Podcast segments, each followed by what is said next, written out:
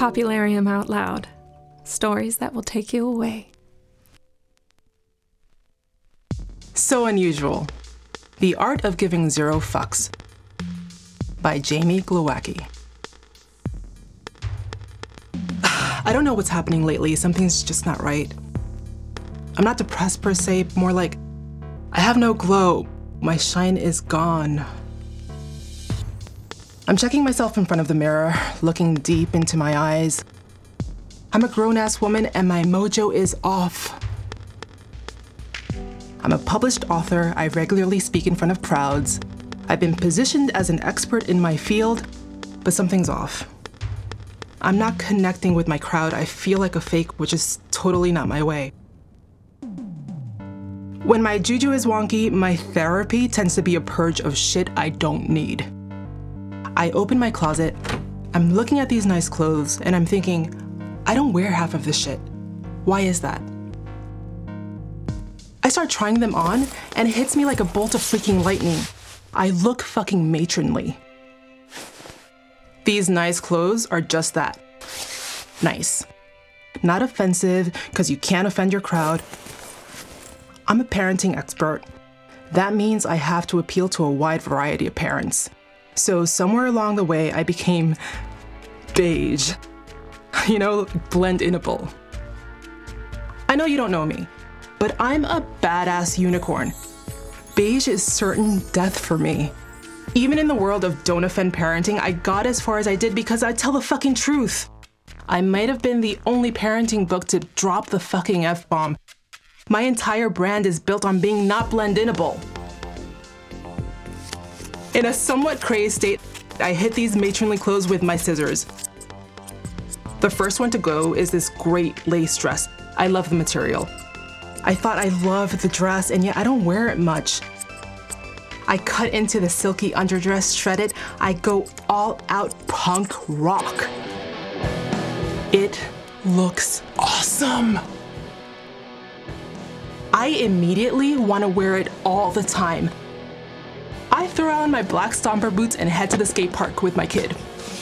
Now, I wouldn't call myself a cougar, but let's just say there's a certain amount of eye candy there, and these guys define punk rock. Dudes throw me appreciative glances. I look rad.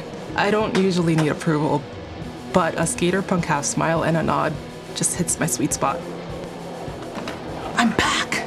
I feel real again, powerful in my element and my crazy world hits homeostasis. So, what the hell just happened? The next few days are a crazy flashback to high school. I get hit with snippets of memories pelting my consciousness like fucking Nerf bullets. They don't hurt, but annoyingly grab my attention. Back to the first time I found my power 1983. Sophomore in high school, parents divorced, Dad was a douchebag. We were poor. For a few years, really, really poor. Jordache jeans, Nike sneakers, Bermuda bags. These were what made you a cool kid in my weird alternate reality known as high school. I couldn't compete. I tried. With knockoffs and hanging with the in crowd, but I was a fraud and I knew it. Everything about me screamed this. I was timid, waiting to be caught and called out. High school became a haze of white noise in my head, trying to keep up, trying to fit in, trying to not be noticed. Mean girls and bullshit brought daily devastation. Home was wrought with emotional trauma. I was a sitting duck for sexual predators. I started cutting my own skin trying to get out of it. This was way before cutting was cool, it was unheard of. I was a freak. My nights became longer and longer as plans for how to die took over.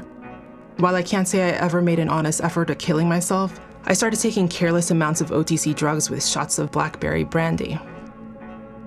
I put myself in precarious sexual situations. I just didn't fucking care anymore. Then Girls Just Want to Have Fun was released. She's so unusual. Cyndi Lauper's debut album. Holy shit, who is this woman? With her crazy hair, her psychotic facial expressions, her messed up secondhand clothes, her excessive costume jewelry.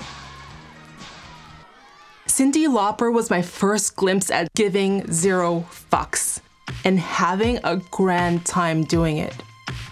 And being the cat's pajamas to boot.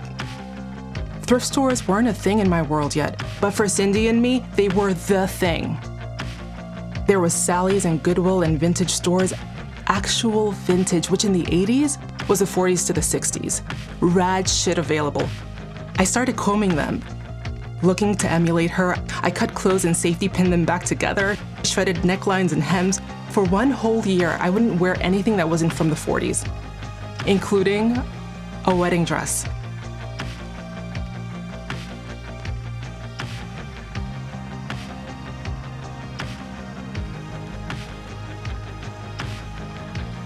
I became adept at pairing classic vintage with secondhand crap. I crafted my look. I ditched being a cool kid to be a whack job artist type. I became this, saw that I didn't have to fit in. Could be myself, I could be broke ass, but have my own style. That allowed me freedom and expression. I didn't need to worry about what anyone thought of me because it takes balls to be the whack job artist type, and those balls scare most people.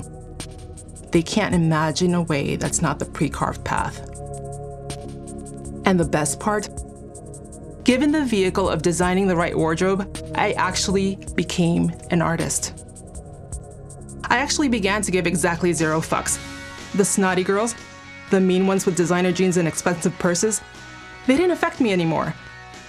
I didn't have money, but I did own a style and a look, and for the first time in my life, a lot of mojo and confidence. Looking in the mirror now with my shredded lace dress, I feel badass and powerful again. I can be an expert in my field and be a whack job artist type.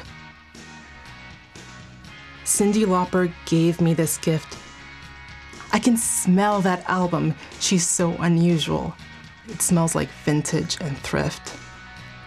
It keeps me honest in my soul, the only place that really counts.